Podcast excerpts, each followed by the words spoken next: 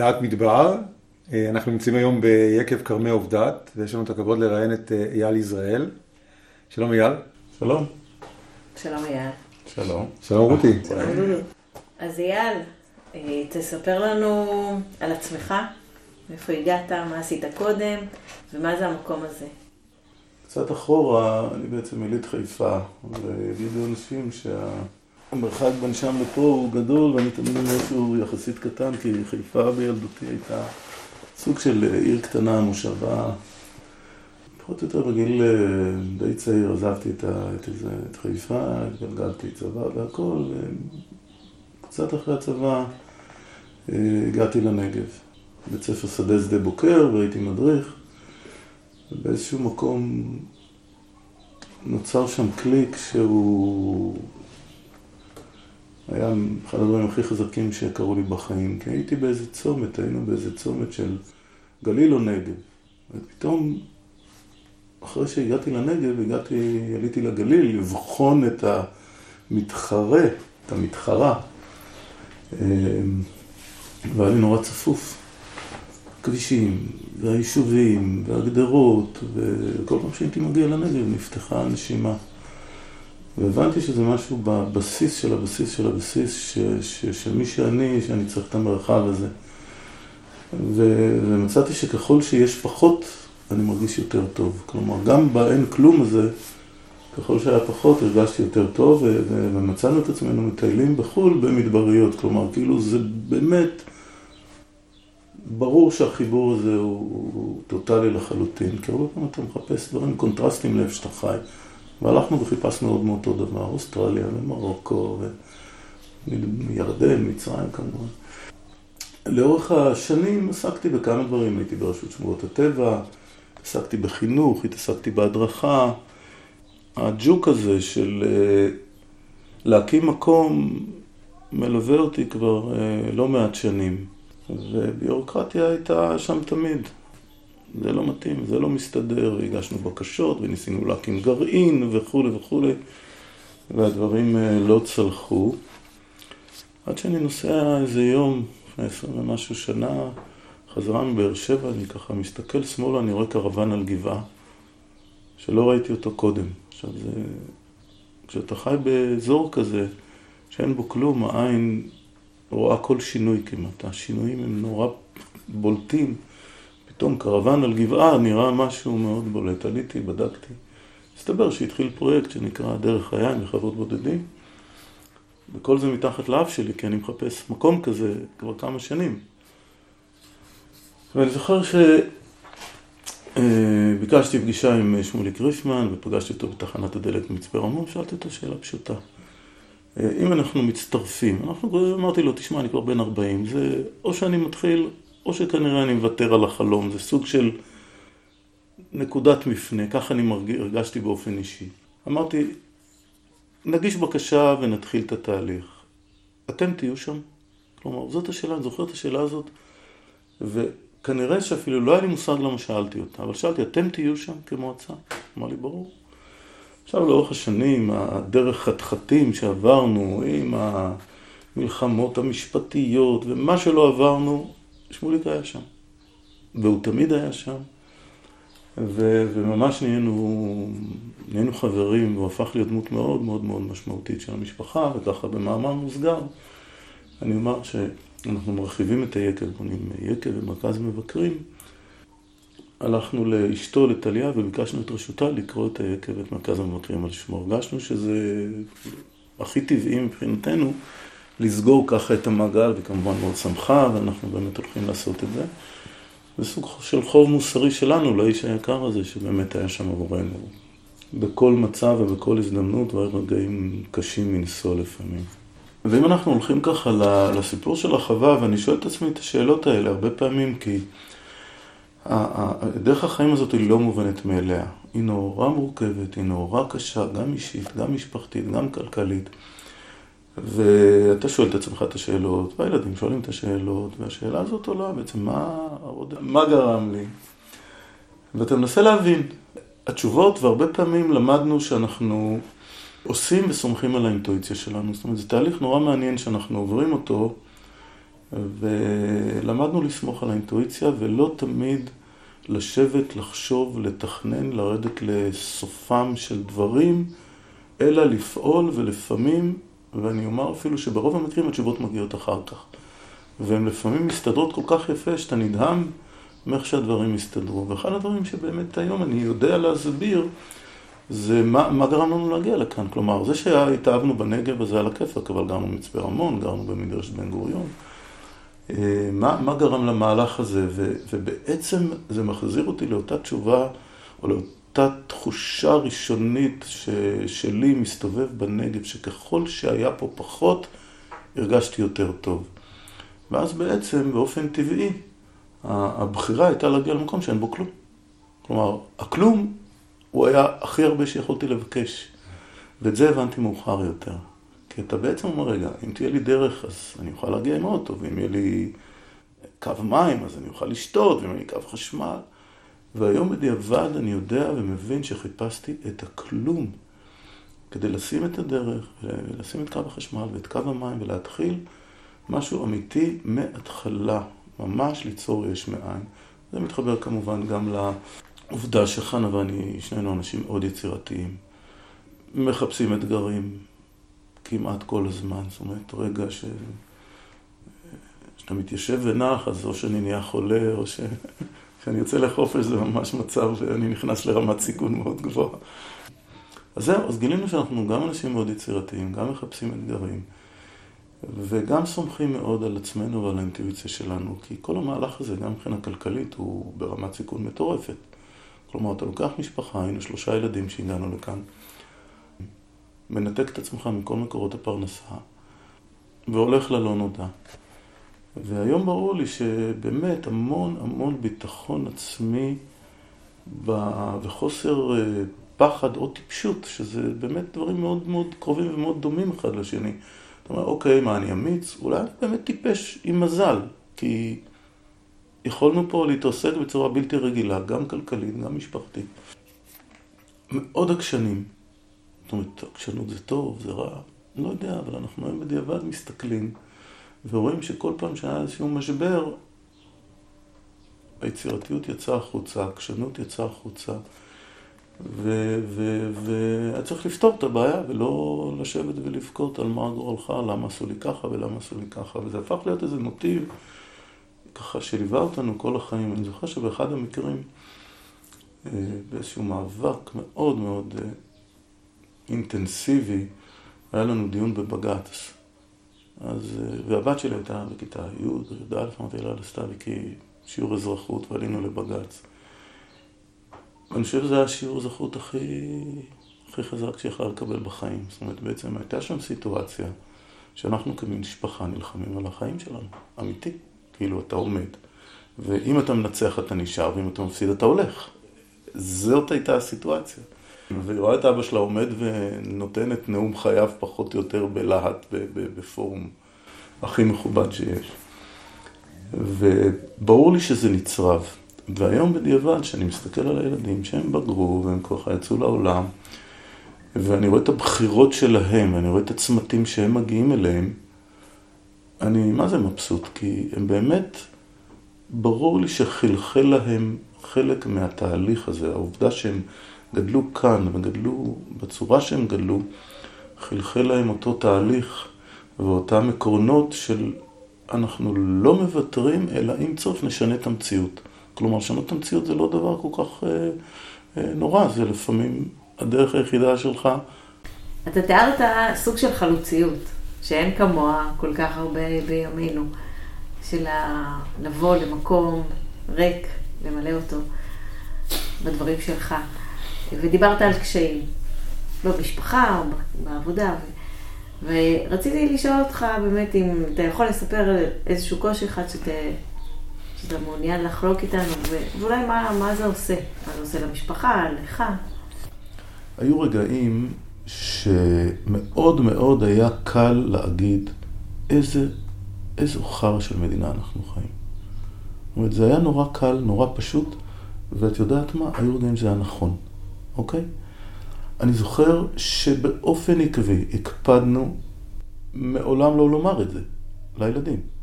כי אמרנו, מה אנחנו בעצם עשו, עשויים אה, או עלולים לעשות? אנחנו עלולים לגדל ילדים ממורמרים, כועסים, שלא אוהבים את המקום הזה, שלא אוהבים את המדינה הזאת, ובפועל אנחנו בסופו של דבר רוצים שהם יחיו פה, רוצים שילכו לצבא, רוצים שיחזרו לפה, ימשיכו את המסורת המשפחתית.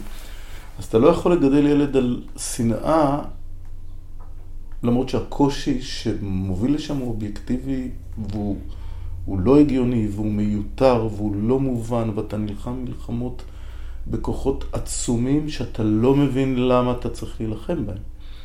ואני באמת זוכר שתמיד הקפדנו לא לטעת בהם כעס, לא לטעת בהם שנאה, לטעת בהם את היכולת ואת ההבנה שכשאתה צודק אתה נלחם, כשאתה נלחם אתה מנצח, כשאתה מנצח אתה בעצם משנה את המציאות ואתה אה, אה, עושה את זה לעצמך ואתה עושה את זה גם לסביבה. כלומר, בפועל, חלק גדול מהדברים שעשינו, הם גם היו לא הגיוניים ברמה המשפחתית. באחד המקרים לקחנו, לקחתי והובלתי את המאבק של העמותה של חברות דרך הים. וחבר טוב אמר לי, תגיד לי, מה, אתה ירדת מהפסים? אתה הרי ברור לך שאתה תהיה עכשיו בעין הסערה. כל דבר שיקרה, ישימו עליך את, ה... את הזרקור. אמרתי, אני יודע, אבל אני מרגיש שיש לי את היכולת ויש לי את הכוחות להוביל את הדבר הזה עם הסיכון שמן הסתם יקרה. ובאמת, כשכמה שנים אחרי זה הגיעה תביעה מצד uh, הפרקליטות, אז קיבלנו ספר עבה במשלוח ידני, זה היה מאוד יפה, מישהו הגיע ושם לנו ערימת ספרים. והמשפט הראשון היה מדינת ישראל נגד חנה ואייל יזרעאל ואחרים. כלומר, כל מה שידענו שיקרה, קרה. חנה ואייל יזרעאל ואחרים, גם אחרים נתבעו. אבל הם היו אחרים, אנחנו היינו בעצם בחזית וידענו שזה. עכשיו זה קרה. אה, האם זה הפחיד, האם זה הבהיל? לא. הייתה בהירות.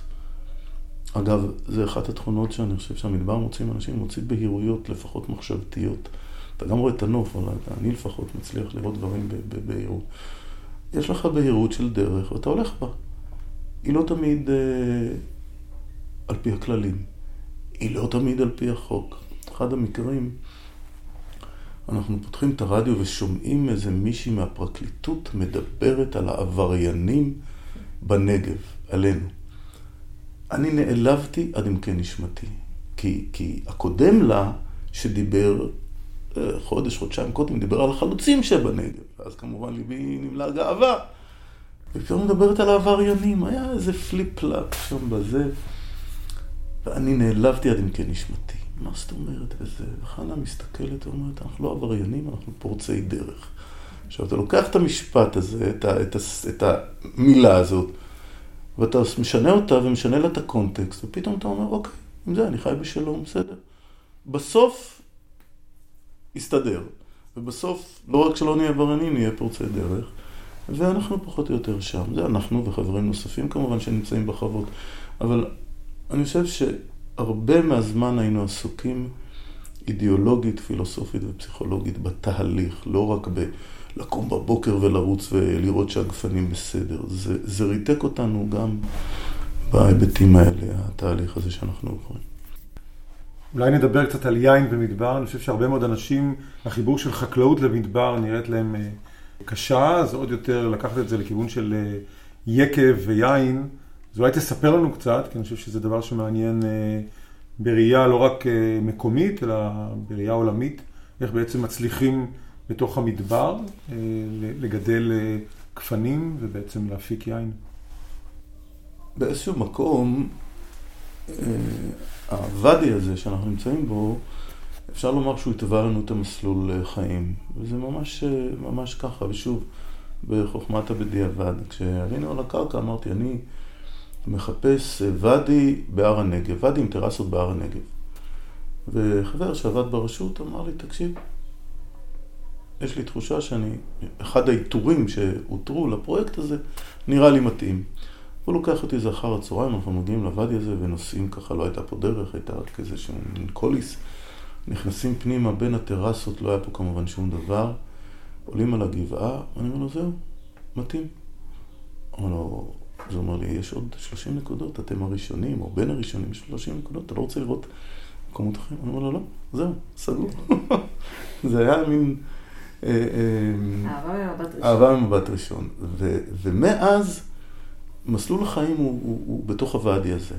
ובוואדי היו טרסות, ובטרסות אה, גילו ענבים, ומצאו זרעים של ענבים ליד עובדת, ויש גת, אה, אה, יקבים בעובדת, ויש מרתפי יין בעובדת, וההיסטוריה פשוט גרמה לנו ללכת בעקבותיה. למה אני אומר את זה? כי לא הייתי חקלאי קודם, לא גידלתי ענבים ליין, לא שתיתי יין, לא אהבתי יין, זאת אומרת, לא היה...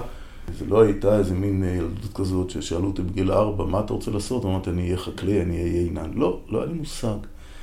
אבל באיזשהו מקום הוואדי הזה, והטרסות, וההיסטוריה, והסיפור הזה, הובילו אותנו בדיוק לנקודה הזאת. אמרנו, אוקיי, גילו ענבים, אנחנו חייבים לגדל ענבים. צריך ללמוד לגדל ענבים, צריך ללמוד לעשות יין. והקונטרסט הוא מטורף, כי הלכתי לחברים שהם חקלאים, וזה כמו מין מצורע כזה, אתה הולך לחברים והם מתחילים להתרחק ממך. הם, הם מבינים שאתה הולך לפשוט את הרגל בקיצור, אתה הולך לשתות לענבים במדבר. הלכתי לבנק, אמרתי לו, תשמע, זכינו, קיבלנו שטח במדבר. אז הוא אומר לי, מנהל הבנק, יאללה, בבקשה, תמצא בנק אחר, אני לא רוצה על מצפוני את הקרייסס הזה. וזה היה ברור שזה הולך להיות כישלון קולוסלי, כי זה כל כך היה בניגוד לכל דבר. עכשיו, מה תגיד למנהל הבנק, שלפני אלפיים שנה גידלו פה ענבים? זאת אומרת, אתה, אתה בא עם עולם מושגים שאין לו קשר למציאות ההיא, אבל יש לו קשר מאוד חזק למציאות שלך. המציאות שלנו, היה לנו ברור, שמה זה, ברור שיגדלו פה ענבים. זאת אומרת, מה, איזה מין שאלה זו בכלל? ו- ושם התחיל הרומן שלנו עם, הג- עם הגפן. הלכנו ולמדנו לגדל ענבים, לא היה לי מושג קלוש. ואז כשגידלנו ענבים, ואחרי כמה שנים, אה, טוב, בואו, מה עושים עם ענבים? צריך לעשות יין, צריך ללמוד לעשות יין.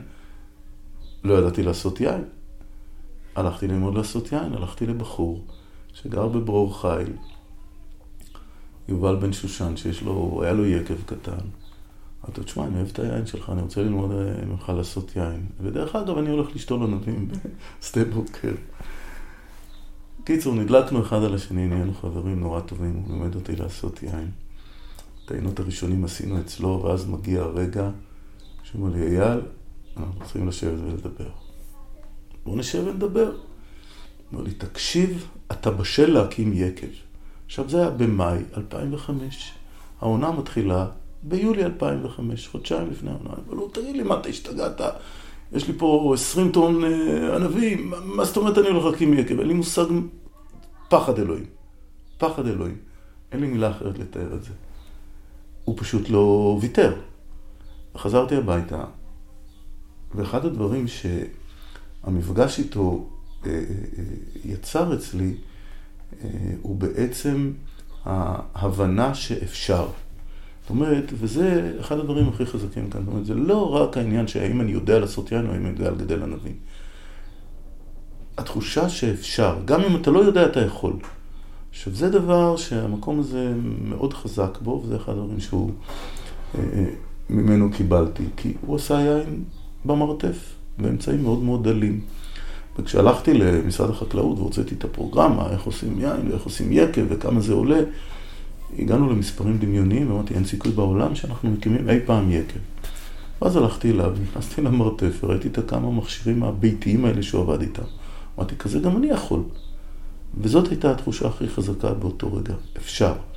ואז אמרתי, אוקיי, אז אם אפשר, אז מה הבעיה להרים במאי יקב שביולי יקלוט את הענבים ונתחיל לעשות את היין הראשון שלנו? נראה לי קלה קלות פתאום. וזה מה שהיה, ב-2005 עשינו את העיינות הראשונים שלנו כשהתחלנו לבנות את היקב במאי. וכמובן בנינו את הכל לבד. והתחיל תהליך אה, של חקירה מבחינתי מרתקת. גם הקשר של הגפן אל המדבר, וגם הקשר של הענב אל הבקבוק, וגם המדבר הזה שמקשה על הכל, ואתה רגע לא ערני, הגפן מציבה, אתה רגע לא ערני, היין מתחמצן. הכל קשה פה. והקושי הזה מייצר מערכת אתגרים שכשהצלחתי לפצח את הקברנס סוביניון והמרלו הראשונים, אמרתי, אוקיי, בוא נעשה בלנדים, בוא נעשה תערובות. הצלחתי לפצח את הבלנדים, אמרתי, רגע, יש ענבים אדומים, מה אני עוד יכול לעשות מענבים אדומים? בוא נעשה רוזה. התחלנו לעשות רוזה. התחלנו לעשות רוזה, אמרתי, מה אני עוד יכול לעשות מענבים אדומים? אני יכול לעשות יין מתוק. התחלנו לעשות יין מתוק, שאנחנו קוראים לו דזר דיזר. ואז אמרנו, רגע, אם אנחנו עושים רוזה, בואו נחקור את העניין הזה עוד יותר, ובואו נשתול ענבים לבנים בכלל במדבר. ועקרנו אדומים ושתלנו לבנים, וכל דבר כזה הרים המון גבות ותימהון גדול מסביב. וככל שהתקדמנו, ראינו שהאינטואיציה עובדת, ומצאנו שאנחנו עושים מנות אדומים טובים, ולבנים, ורוזה, ומתוקים. ופתאום יש לנו איזה 15 סוגים שונים של יין מכרם שהוא כלום, 25 דונם. אז זה תהליך מרתק, שוב, של סקרנות מאוד גדולה, חקירה מאוד גדולה, ובאיזשהו מקום אה, לא להקשיב, לא להקשיב. יש סיפור נורא יפה על אה, תחרות צפרדעים. צפרדעים מתכנסות בתחתית מגדל מאוד מאוד גבוה, והתחרות היא איזה צפרדע תגיע לראש המגדל. וקהל גדול מתאסף בתחתית המגדל, ומתחילות הצפרדעים לטפס, וכלום, אין סיכוי, איזה גובה אתם לא תגיעו, והדינמיקה השלילית אה, שלטה ברחבי האזור. וצפרדע אחת אה, מגיעה לסוף המגדל והיא יורדת, וכולם מתקבצים סביבה לראות את הפלא, והסתבר שהיא חירשת. ואני חושב שזו תכונה נפלאה להיות חירש. זאת אומרת, לא להקשיב לפסימים. יש כל כך הרבה פסימיות, ו- ו- והיא לא מובילה לשום מקום. ואז כשאתה לא מקשיב, אתה לוקח סיכונים, אבל אתה עושה את זה מתוך איזושהי אינטואיציה, מתוך איזושהי מחשבה, מתוך משהו שיש לו איזה קשר למציאות, אתה לא איזה הוזה אה, אה, אה פנטזיונר. אז אה, המון כוח אה, אנחנו מקבלים מזה, ואני חושב שהמדבר, שאלת אותי קודם על המדבר, אה, אה, מזכך מאוד את התחושות האלה ואת האפשרויות האלה, יותר ממקומות אחרים, כך, כך. זאת אומרת, מחבר אותך לאינטואיציה שלך יותר. אני חושב, אני חושב. אם אנחנו מדברים קצת על גידול של כרם, יש איזה דגשים מיוחדים שבעצם מן הסתם המדבר מכתיב, מעבר למעברים החדים בין חום לקור ובין יובש לגשם. זה מעניין, כי, כי, כי רוב הדברים שחשבנו עליהם, אנחנו יודעים היום שהם אחרת. כלומר, קודם כל היובש מצוין.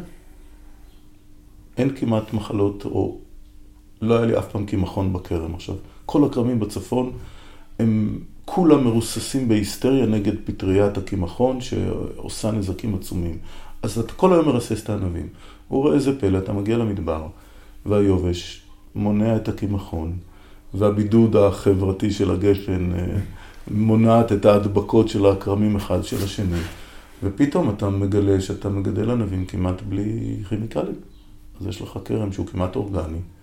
וזה קורה באופן טבעי. אתה פתאום אומר, אוקיי, אני באזור נורא נורא יבש ונורא קיצוני, שזה חיסרון עצום. אבל אתה שולט בברז, והטמפרטורות הן די דומות בקיץ. אז אתה פתאום מגלה שאתה יכול להוציא אה, איזושהי אחידות של יין לאורך השנים. זאת אומרת, אם אנחנו לוקחים את אירופה, שיכולה להיות בגרפים ושינויים מאוד גדולים בין עונה לעונה. הבציר הזה היה טוב, הבציר הזה היה מחורבן. למה זה קורה? כי אם יש לך קיץ קר וגשום, אז אתה מקבל ינות רעים, כי הענבים מלאים במים ולא הבשילו והם לא מתוקים מספיק וכולי, ואז אם מגיע קיץ יבש וחם, הם כולם מאושרים ויש שנה נפלאה. עכשיו אנחנו קיץ יבש וחם כל החיים, כלומר אנחנו בעצם מייצרים כאן איזושהי אחידות גידול נורא מעניינת, אין כאן אה, קפיצות דרמטיות, שזה דבר שלא ידעתי. לקחנו את הסיפור ההיסטורי של הכרם ש, שהיה שתול כאן, ובעצם יש כאן טרסות עתיקות. אז אמרנו, אוקיי, אתה יכול אה, כ... כחקלאי מודרני להביא את השופל הגדול של קרן קיימת, שהיו מנדבים אותו בשמחה לפני 20 שנה, ליישר את השטח, קוראים לזה הכשרת שטחים, הם מאוד אוהבים את ה-D9ים האלה, ליישר את הכל ולשתול. אנחנו באנו והגענו מרקע של בית ספר שדה, ורקע של טבע, ורקע של אקולוגיה. ואמרנו, שומו שמיים, מה פתאום? אנחנו ניקח את הוואדי, ניקח את הטרסות, נשתול בדיוק על הטרסות הקדומות. כשירד פה גשם, הוואדי הקטן הזה יזרום וישקה לנו את הגפנים. וזו הייתה פנטזיה מטורפת, ובגשם והשיטפון הראשון הכל קרה לנו מול העיניים. אתה רואה את הוואדי הזה מתעורר לחיים, הכל זורם, כל הגפנים מקבלות מים. ואתה רץ החוצה פשוט בבוץ עם מצלמה ומצלם ונושם את הדבר הזה. וזה כמובן הראשון, אחר כך הגיעו עוד ועוד ועוד, וזה הופך להיות משהו שאתה מבין שהמערכת, כשאתה מקשיב, כשאתה לומד מהטבע ולא נלחם בו, אתה מבין שהוא כל כך חכם, טבע והאנשים שגדל שהיו כאן. ואז הלכנו והסתכלנו מסביב וראינו ש... יש כאן אה, תלוליות של אבנים, נקראות תולילת אל-ענב, שהארכיאולוגים אה, לא יודעים בדיוק מה זה, אבל השם, תולילת אל-ענב, אה, שהערבים קראו לו, אומר שהאם פה גדלו ענבים בתלוליות האלה, ואז אתה קצת מתחקר את הארכיאולוגים, ואז אתה מבין שהאבנים בעצם מעבות את הטל של המדבר, ויש הרבה לילות טל במדבר. והופכות אותו ללחות זמינה, לצמח. ואז אתה הולך ואתה פשוט מסכל את השטח, ואת כל האבנים שהוצאת מהשטח אתה שם סביב הגפן, הגזע של הגפן. וראה איזה פלא, אתה גם מייצר איזושהי אה, אה, כיסוי ומונע התאיידות של המים, ואתה פתאום מגלה בבוקר, אחרי לילה של טל, שהכל רטוב מסביב, והגפן נהנית מהרטיבות הזאת, אז פתאום אתה מבין ששוב הייתה חוכמה באנשים שחיו כאן. אז אנחנו כל הזמן אה, לומדים בדיוק את הדברים האלה. גידלו גם גידולים אחרים. כן. אתם חושבים על זה גם? תראה, אנחנו מגדלים פה זיתים. היה לנו השנה את כמות השמן זית הכי גדולה שהייתה לנו אי פעם, באיכות יוצאת מן הכלל.